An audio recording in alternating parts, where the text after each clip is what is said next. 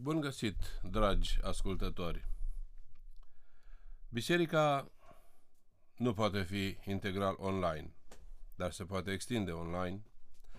Așa că Evanghelia astăzi este un fel de extensie la ceea ce se petrece în Biserica Sfântul Nicolae Domnesc și aș spune că este un experiment și un instrument. Un experiment pentru mine, în primul rând, pentru că este prima dată când se face, iar în mare măsură poate și pentru dumneavoastră, un instrument pentru că cei care nu pot să ajungă fizic la biserică pot să înțeleagă, să cunoască, să interpreteze și să trăiască Evanghelia în condițiile mai mult sau mai puțin dificile pe care le trăim. Așadar, în fiecare episod vom încerca să aducem interpretări, semnificații și înțelesuri pe care Evanghelia le poartă în ea, dar pe care noi trebuie să le descoperim la fiecare nou pasaj pe care Biserica ni-l oferă, fie duminică de duminică, fie chiar zi de zi, precum și alte cuvinte pastorale pe care le-am transmit sau le vom transmite în contextul pastoral pe care îl trăim astăzi. Vă mulțumim pentru înțelegere, ascultare, atenție și participare. În numele Tatălui și al Fiului și al Sfântului Duh. E vremea cernerii, spune Părintele Rafael Noica, o vreme a cernerii în care se vede dacă și cine este cu adevărat pregătit, gata, ca să mărturisească pe Hristos într-o lume tot mai anticristică. Puțini suntem. Și eu îmi exprim recunoștința că mai sunteți câțiva, puțini, care ați venit și astăzi la biserică pentru a o cinsti pe Maica Domnului.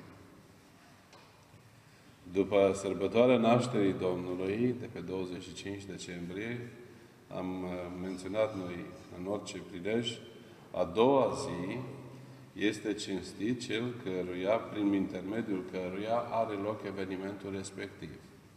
Deci dacă ieri am avut nașterea Domnului, astăzi avem pe Maica Domnului sau soborul Maicii Domnului sau închinătorii Maicii Domnului sau cei care cinstesc pe Maica Domnului, adunarea Maicii Domnului. De așa se numește sobor. Asta înseamnă. Soborul Maicii Domnului, adică celor cei care o cinstesc pe Maica Domnului, cea care l-a născut pe Hristos. Deci, în aceste zile de Crăciun, noi sărbătorim nu numai nașterea lui Hristos, care este evenimentul fundamental, ci sărbătorim și pe cinstim pe cei prin care acest lucru a fost posibil, mai ales că nașterea Domnului este marcată și de o reacție, cum este firesc. Oamenii reacționează la lucruri. Astăzi se numește feedback. Atunci când cineva transmite un mesaj, așteaptă o reacție sau un feedback din partea celorlalți. Ori noi ne aflăm în această perioadă paradoxală, în care spunem tuturor, bucurați-vă că s-a născut Mesia și suntem marcați și șocați, de asta îi spun paradoxală, de feedback-ul acestui lucru. Adică reacția oamenilor. Reacția lui Rod, reacția omenirii, reacția celor din Betleem și multe altele, multe alte reacții, încât avem sentimentul că pe lângă măreția darului, cadoului pe care îl face Dumnezeu lumii, trimițându-L pe Fiul Său, cei care înțeleg mesajul sunt animalele, îngerii și pământul. Oamenii nu. Singurul dintre oameni care înțelege atunci ce se petrece și care ascultă de glasul îngerului o voce. îi se spune înger. Priviți-l cum vreți. E o voce. Poate să fie o simplă inspirație. Poate să nu fie un discurs coerent pe care l-a primit Iosif. Este Iosif. Cel care trece din stare în stare de nelămurire și care este în stare de jertfă permanentă, om bătrân, care primește o veste paradoxală, să nu-i spun șocantă, că fecioara pe care el o protejează va naște, dar n-a cunoscut bărbat, că trebuie să ia această fecioară neexperimentată și tânără și fragedă, gravidă în ultima lună, să facă zeci de kilometri ca să împlinească recensământul, să se înscrie, că după ce naște, află că Irod vrea să-l ucidă pe acest copil, că nu are unde să-și găsească locul în Betleem, decât într-o peșteră, într-o grotă, că după aceea trebuie să ia copilul și să fugă, tocmai în Egipt, țara răului, considerată țara infracțiunilor și a crimei, și el tocmai acolo trebuia să ducă cu această fecioară, să o însoțească, să-și pună la dispoziție tot ce adunase. De ieri până astăzi avem doi ani. Dar nu îi simțim. Noi spunem sărbătoarea Crăciunului constă în trei zile consecutive de cinstire și de bucurie. Nu e numai atât. Deci în această perioadă avem doi ani din viața Mântuitorului de care nu știm mare lucru. Și de aceea aș vrea în primul rând să mă opresc puțin la acești doi ani. Respectiv faptul că atunci când Hristos se naște în peșteră, nu este primit, recensământul are loc, dar se anunță după aceea că îngerii vestesc slavă într cei de sus lui Dumnezeu și pe pământ pace între oameni bunăvoire, deci ei înțeleg că pacea s-a așezat, bunăvoirea a venit, voia lui Dumnezeu se împlinește între oameni bunăvoire, Gândiți-vă că mai târziu Tatăl avea să spună despre Fiul, acesta este Fiul meu într care am binevoit, adică voia cea bună a lui Dumnezeu se împlinește. Dar, cum spunea prefericitul în, în predica de ieri, recensământul se încheie. Casele de oaspeți se golesc. Și atunci Iosif nu poate să plece la drum cu Lehuza și să meargă din nou câțiva zeci de kilometri până înapoi de unde a plecat și hotărăște să se mute din peșteră într-o casă. Într-o casă de oaspeți. De aceea, în toate imaginile unde vedem pe, pe magi venind și aducându-i daruri, nu este corect să fie reprezentați magii care aduc darurile în peșteră, ci le aduc în casă. Iar casa este caldă, primitoare și luminoasă. De aici, tradiția noastră, ca de Crăciun să avem casă primitoare, caldă, luminoasă și să dăm daruri și să primim daruri, pentru că în această casă, Moș Crăciun, cum îi spun unii, dar este de fapt imaginea lui Dumnezeu bună, bunul, cel care dăruiește acestor uh, acestui prunc nou născut și magii îi dăruiesc aur, smirnă și tămâie și confirmă faptul că ei care nu erau evrei, care nu cunoscuseră mesajul transmis constant și consecvent de către Dumnezeu, ei, din interpretarea mersului Universului, a stelelor, cum se spune, constată că El este pruncul. Steaua respectivă nu era o stea care a apărut și cum spun unii că a fost o eclipsă, că au fost niște imagini. Nu, steaua respectivă a mers un an și ceva înaintea lor. Gândiți-vă că veneau din Indii, pe cai, din Persia, departe, foarte departe. Și își urmează această chemare până când ajung aici la Betleem, unde îl găsesc pe prunc în casă și unde, cum spuneam, îi oferă darurile și închinarea lor. În imaginile iconografice se spune închinarea magilor. Este și o colindă care se numește închinarea magilor. Deci, avem acești doi ani care sunt petrecuți de familia sfântă în Betleem, într-o casă de oaspeți. Cine a plătit cazarea? Era o casă de oaspeți. Iar nu mult după aceea, la aproximativ 2 ani, de unde știm că sunt 2 ani? Pentru că magii vin, trec pe la Ierusalim și acolo întreabă, se duc direct la Irod, regele. Pentru că ei aflaseră că s-a născut un împărat. Și unde putea să se nască împăratul decât în familia împăratului? Și se duc la Irod, bine intenționat, să-l întrebe unde este împăratul? Cel mic. Iar Irod află că s-a născut un împărat, deci dacă acești magi bogați vin să aducă daruri și să îi se închine, înseamnă că e un împărat mai mare decât el. Și asta îi stârnește suspiciunea și ura, feedback-ul. Ura, ostilitatea, crima, că până acolo merge ostilitatea, până la crimă de mase. Și acum uh, Irod, în vicleși, viclenia, sau vicleșugul lui, spune mergeți, aflați-l și spuneți-mi și mie ca să mă duc și eu să mă închin lui. Era un tertip politic. Spuneți-mi că după asta avem noi grijă.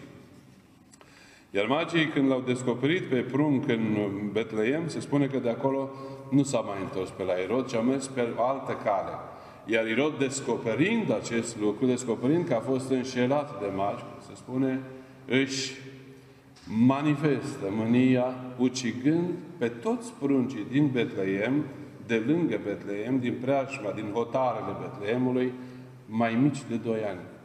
Ca printre ei să fie și prunc. Ce crimă! Ce suflet, hain. Dar înainte ca Irod să descopere lucrul acesta, îngerul are grijă să-i spună lui Iosif, ia pruncul și pe mama lui, vedeți ordinea, pruncul și pe mama lui.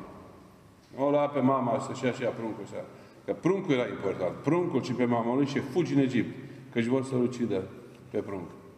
Și de aici mai durează doi ani.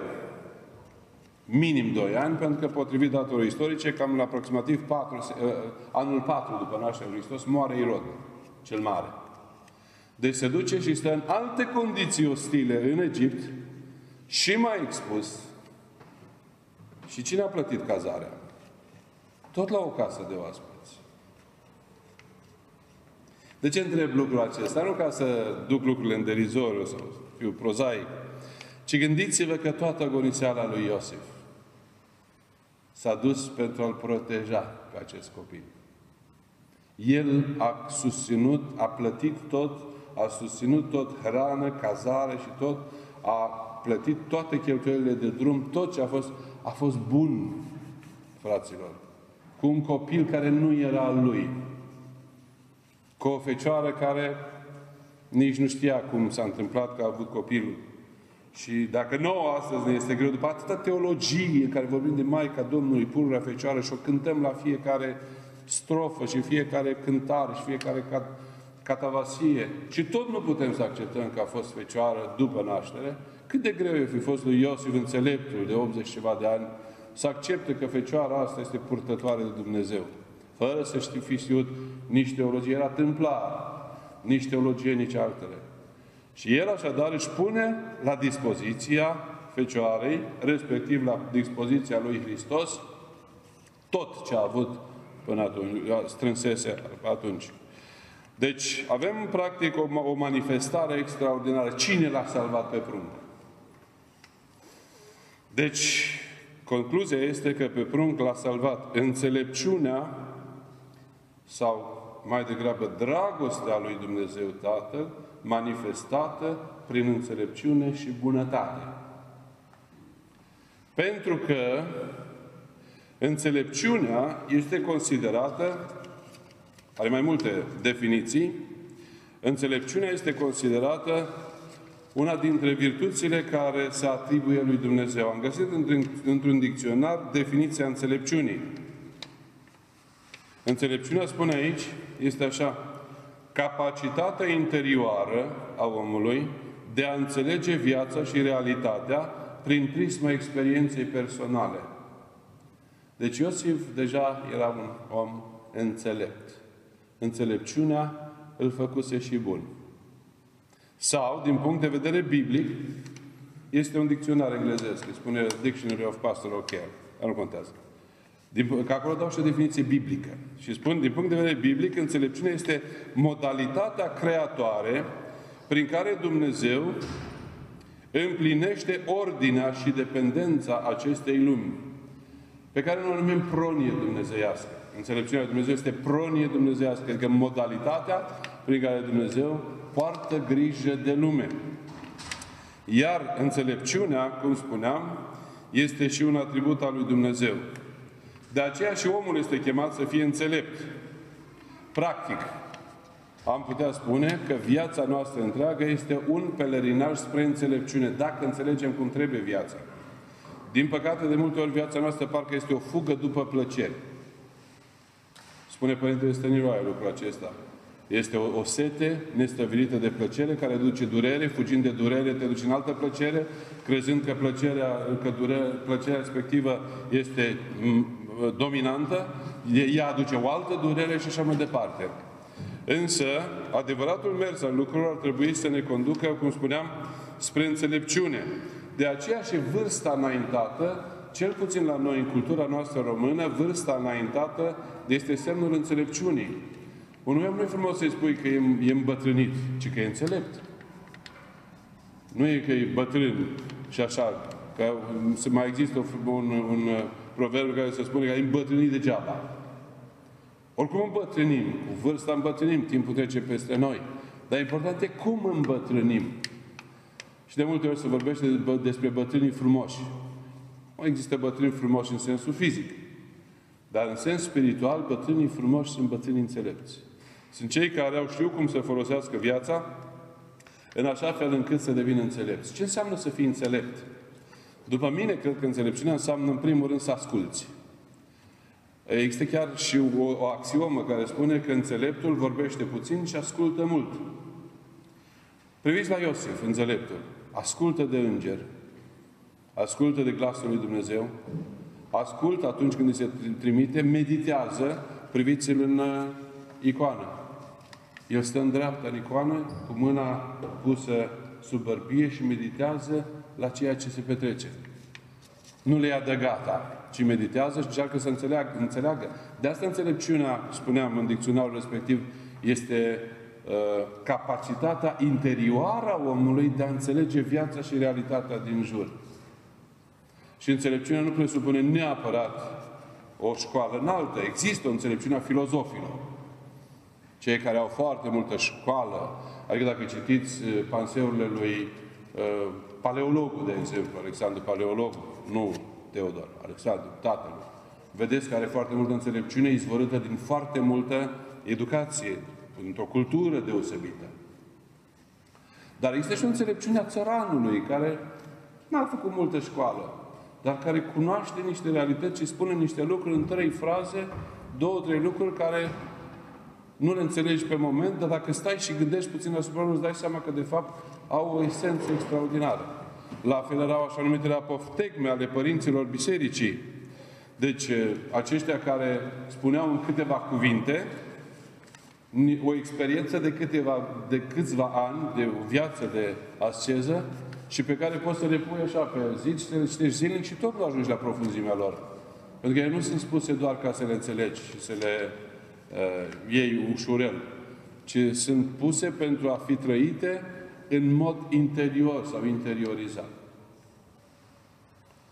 Înțelepciunea, la un moment dat, se întâlnește cu bunătatea în evoluția noastră biologică. Dacă, așa cum spuneam, viața este trăită după principiile sănătoase și noi spunem că acestea sunt principiile Evangheliei, că nu există principii mai sănătoase decât principiile Evangheliei, atunci ajungem ca la o anumită vârstă să ne dăm seama că înțelepciunea trebuie să se manifeste și să se îngemăneze și prin bunătate. Chiar aseară am descoperit în discuția noastră, o discuție personală, de familie, că în biserică, practic, aceste două virtuți, înțelepciunea și bunătatea, sunt cuprinse. Noi spunem așa, cu înțelepciune să ascultăm Sfânta Evanghelie, sau înțelepciune drepți, sau înțelepciune să luăm aminte. Și ce facem? Ca să ne îndemne să devenim mai buni, ascultând ce a făcut Dumnezeu sau ce face Dumnezeu pentru noi. Deci, înțelepciunea se întâlnește cu bunătatea, iar bunătatea se manifestă cel puțin în trei feluri. Mai întâi, bunătatea este disponibilitatea de a dărui dezinteresat. Dacă dai cu interes, nu e bunătate, ai investiții. Apoi este un ideal pe care îl dorim, pentru că pe, pe măsură ce avansăm în înțelepciune, noi credem că avansăm și în bunătate. Din nou, tradiția noastră românească spune că omul care ajunge la o anumită vârstă, la a treia vârstă, devine bun. De unde devine bunic? Devine bună sau bunică sau bunel. Nu știu dacă o fi de aici ideea, în alte culturi nu e așa, că este grandfather, grandmother, grandpa. Uh, dar sunt și unii în România care spun al bătrân și a bătrână, care au pierdut sensul frumos al bunătății. Pentru care la bătrân este babacul, trebuie să... El e în lumea lui, nu mai este cum îl vrem noi să fie. Și în sfârșit, bunătatea este o stare. O stare pe care unii reușesc să o dobândească, dar, și pe care o manifestă natural, dar care nu e niciodată finală, desăvârșită. Deci bună, bunătatea ca stare nu este niciodată desăvârșită, în sensul că ajungem să fim buni și înțelepți doar atunci când ne dăm seama. Și mi-am scos aici două idei. Când ne dăm seama care este menirea noastră pe pământ. Când ne dăm seama că nu suntem eterni în această viață, când ne dăm seama că bunurile pe care le avem nu sunt ale noastre, când ne dăm seama că sunt semeni care au mare nevoie de sprijinul nostru. Chiar în această perioadă, vedeți, suntem chemați să fim buni. Dar nu este suficient să fim buni de sărbători. Nu uita de sărbători creștine să fii bun. Dar de ce e o piedică să fii bun și în afara sărbătorilor? O, creștinismul ne cheamă, ne cheamă la a avansa în bunătate cu conștiința că nu suntem niciodată suficient de buni încât să spunem am ajuns un om bun. Oamenii poate ne numesc buni, dar asta este o percepție personală și subiectivă. Noi niciodată nu ajungem la, la, la stadiul bunătății absolute și am și argument pentru asta. Hristos când a fost întrebat de învățătorul de lege, învățătorule bune, ce să fac să moștenesc viața veșnică? Și Hristos nu-i răspunde imediat, ci întâi clarifică problema bunătății și spune, de ce mă numești bun? Nu este un om bun decât numai unul Dumnezeu. Sau un alt învățător de lege uh, care vine și spune că la problema banilor și împrumutului, că fratele lui să împartă bogăția cu el. Și Hristos îi spune, dacă dați împrumut cu ideea de a primi înapoi, ce mare lucru faceți? Că și păgânii fac la fel. Noi nu numai că dăm cu ideea de a primi înapoi, vrem înapoi cu dobândă. Adică să mai și câștigăm din asta. E cam asta este ideea creștină despre bunătate. Când dai, să dai cu gândul că ce ai dat este dat de tot și fără să aștepți un interes anume, chiar și în subsolul sau în adâncul conștiinței tale. Deci această perioadă este într-adevăr o perioadă de intensificare a bunătății, poate fi intensificată, dar nu să fie manifestată doar atât, ci nu să fie manifestată doar prin gesturi din asta simpluțe și trecătoare. Adică dăm o pungă de portocale la niște copii și am zis că i-am rezolvat problema. Și până la anul, cum spuneau niște tineri, niște copii dintr-un centru, a zis, în decembrie toată lumea va ne aduce și ne dă aici, iar în ianuarie e pustiu. În ianuarie nu mai avem voie să fim buni. No, în ianuarie, gata, ne-am făcut datoria, ne-am anesteziat conștiința, Și după aceea, tot anul, nu mai știm că există. Iar la următorul decembrie începem să dar unde găsim noi un loc unde să ne ducem să fim buni? Asta înseamnă că nu am înțeles încă problema bunătății. Și de ce spun acest lucru? Pentru că bunătatea este recomandată din mai multe motive, aș spune eu, teologice. Din nou îl citesc pe prefericitul Daniel, care spune bunătatea și îndemnul de a dărui în această perioadă se datorează faptului că Hristos Domnul, că Dumnezeu Tatăl l-a dat pe Fiul Său lumii și nu l-a dat pentru un timp. L-a dat de tot pentru veșnicie. S-a făcut om, a înviat și rămâne cu noi până la sfârșitul veacurilor, ca noi să avem viață veșnică. Hristos, care este Dumnezeu, de o ființă cu Dumnezeu, de asta spunem lumină din lumină, Dumnezeu adevărat din Dumnezeu adevărat, că este aceeași lumină, aceeași ființă, își dă trupul său pentru viața lumii. Iosif, cum spuneam, își dă tot pentru protejarea și salvarea pruncului. Pământul dă peștera, umanitatea dă fecioara, Fecioara se pune la dispoziția lui, dă, se dăruiește la dispoziția Duhului Sfânt și spune îngerului, fie mie după cuvântul tău.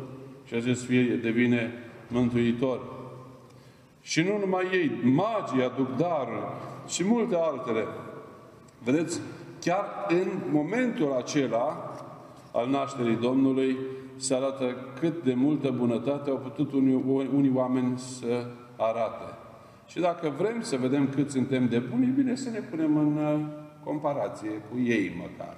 Nu cu cei de lângă noi, nu cu cel mai rău din comunitate și spunem că dacă noi am făcut un bine, suntem... Nu, cu acești oameni și mai ales cu bunătatea lui Dumnezeu. Deci, cum spuneam, buni cu adevărat, desăvârșiți, nu vom fi niciodată. Pentru că bunătatea nu are limite în ascensiune de multe ori bunătatea este confundată cu naivitate și de asta ne temem să fim buni ca să nu ne creadă lumea proști. Scuzați expresia, dar cam așa este formulată. Și atunci merită sau trebuie să mai fim buni? Eu zic că da. Nu numai că merită, este chiar comandament, este poruncă să fim buni, să fim blânzi, să fim smeriți. În fericiri le găsim pe toate. Dar cum putem să devenim, haideți să spunem, mai buni? În primul rând, fără comparație cu semenii. Fără să ne comparăm cu ceilalți. Pentru că în momentul în care ne comparăm cu cineva, deja ieșim din spațiul creștinismului dezinteresat sau a dimensiunii dezinteresate a dăruirii și a bunătății. Eu cred că, în primul rând, să fim buni și înțelepți, trebuie să ascultăm Îngerul. Vă întrebați care înger? Ăla la care vă rugați. A, nu vă rugați, înseamnă că nu aveți o relație cu îngerul. Dacă nu facem și ați văzut că în rugăciune există și o rugăciune specială către îngerul păzitor? Ăla este. Și de multe ori îngerul nu ne vorbește așa discursiv în limba română și cu fără greșeli de, de, de exprimare. Greșeli literare. Nu. Îngerul poate să fie un gând bun, o inspirație potrivită, o sensibilitate la o anumită stare pe care o urmezi. Cred că așa a venit la Iosif. A venit îngerul și a spus, Iosif, ia trezește -și. Nu, a fost o inspirație din asta dumnezeiască, pentru că îngerul este mesagerul lui Dumnezeu, și el a preluat-o și a dus-o la îndeplinire. Și așa a ajuns să-l salveze pe Dumnezeu de răutatea umană. Este poezia lui Arghezi care spune se roagă lui Dumnezeu și spune, trimite, Doamne, din când în când, câte un pui de înger, trimite câte un pui de înger, să bată încet din aripă la lună, să-mi dea mereu povața ta, cea bună. Arghezii, care a fost foarte sensibil la lucrurile acestea, știți, a scris psalmii și multe altele. Apoi, ca să fim mai buni, trebuie să dăruim, cum spuneam, dezinteresat, nu neapărat din bunurile noastre, și din bunuri, foarte important, dar putem să dăruim din timpul nostru, din înțelepciunea noastră. Știți ce important este pentru cei care au mai multă înțelepciune și o anumită vârstă să învețe pe cei mai tineri, să le spună la momentul potrivit un cuvânt de zidire. Un cuvânt care să-i întărească, care să le dea sens. Una care știe mai puțin să știe mai mult. Un meseriaș care se crede foarte bun meseriaș, dar nu spune la nimeni cum, uh, ce, cum a ajuns la nivelul ăla, nu este un om bun. Poate să fie un foarte bun meseriaș. Dar dacă pentru că e bun meseriaș, încarcă prea mult nota de plată sau nu învață pe cineva meseria lui, înseamnă că nu este bun. Este bun doar profesional, dar din punct de vedere sufletesc, etic, moral, creștinește, nu este bun. Un meseriaș care își învață pe învățăcei, pe ucenici, munca, este cel care face un act de milostenie. El dăruiește ceva din ce Dumnezeu i-a dat. Pentru că a fi foarte bun meseriaș într-un domeniu nu e doar problema de, cum se spune acum, de expertiză personală. Este și o problemă de har al lui Dumnezeu care este pus acolo. Deci, altfel spus, să nu facem din bunătate doar o problemă de gesturi facile, ci să o facem permanentizat cumva. Apoi, o altă propunere a mea, că asta propunere, să imităm și să apreciem pe, care, pe cei care au ajuns mai sus în bunătate, în bunătatea lor. Adeseori ne limităm la invidia sau chiar ai considera naivi, cum spuneam. Dacă omul este bun, e naiv. Și sunt câteva persoane în biserică unde bunătatea strălucește din ei. Și nu toată lumea înțelege cât ce, ce fond sufletesc extraordinar au. Dar sunt convins că această bunătate ca stare, că ei nu sunt buni numai pentru că dau ceva, ci există și starea de a fi bun în momentul în care nu ești deranjat de binele celuilalt. Dăruiești, ești la fel de bun sau la fel de înțelegător și cu cel care te jignește și cu cel care te laudă și cu cel pe care îl cunoști și ți este drag și cu cel pe care nu îl cunoști. Starea de bunătate este o stare pe care oamenii o, o dobândesc, fie că vin dintr-un fond de educație familială, parentală, fie că încet, încet au, au reușit să cultive bunătatea până când bunătatea ca act a devenit bunătate ca stare. Un alt lucru sau o altă recomandare este să ascultăm mai mult decât să vorbim mult și fără de folos. Să ascultăm mult și să vorbim puțin și cu folos. Și iar avem proverbul românesc, vorba lungă, sărăcia omului, sau înțeleptul, cum spuneam, uh, prostul întâi vorbește și apoi gândește, înțeleptul gândește mult și vorbește puțin și așa mai, mai departe. Găsim destule în înțelepciunea populară. Și în sfârșit, o ultimă idee, un ultim gând, pentru a deveni mai mult decât suntem, că asta este de fapt chestiunea, este să avem încredere în pronia sau înțelepciunea lui Dumnezeu. În planul pe care El îl are și cu Universul și cu fiecare dintre noi în parte. Îndrăznesc să spun că Dumnezeu iubește cu aceeași măsură pe toți și pe fiecare în parte. El nu iubește mai mult pe unul care e mai bogat sau mai virtuos decât pe altul care e mai sărac sau mai păcătos. Cineva spunea, nu puteți păcătui voi cât poate Dumnezeu să ierte. Asta înseamnă că iubirea lui Dumnezeu este atât de mare încât vrea ca pe fiecare să-l aducă la nivelul bunătății sale. Sau omul măcar să aibă ascensiunea aceasta, conștiința, străduința, efortul ascensiunii și Dumnezeu adaugă, cum spune Sfântul Apostol Pavel, har peste har. Deci în fața lui Hristos, în fața lui Dumnezeu, în fața Sfintei Trăim, toți avem aceeași valoare. Și valoarea aceasta este dată prin Hristos, ca să devenim ca Hristos. Sau prin Maica lui Hristos, să devenim purtători de Hristos. Aceasta este chemarea. Și când ai ajuns purtător de Hristos, nu poți să fii neînțelept și rău. Cel care este purtător de Hristos este înțelept și bun Și asta mai ales în contextul acesta. Un context ostil. Aproape ca cel din vremea Mântuitorului. Un context în care Hristos a fost dat afară din instituții. Mai sunt școlile unde mai există profesori de religie. În rest, în celelalte instituții, dacă te manifesti ca un om credincios, ești dubios. Acum mai nou a început să fie dat afară din familii, dovadă că familia se destramă, nu mai sunt valori cum trebuie, nu se mai cultivă nici tradiții, nici valori, așa încât uh, mai rămâne un singur loc de unde Hristos să fie dat afară, din sufletele particulare, individuale, personale, din fiecare persoană în parte. De asta vă mulțumim la început și mi-am exprimat gratitudinea că mai sunteți câțiva, să mai suntem câțiva care o cinstim pe Maica Domnului, pentru că e vreme de cernere. Este o vreme în care avem o șansă foarte mare, aceea de a fi ce nu sunt alții.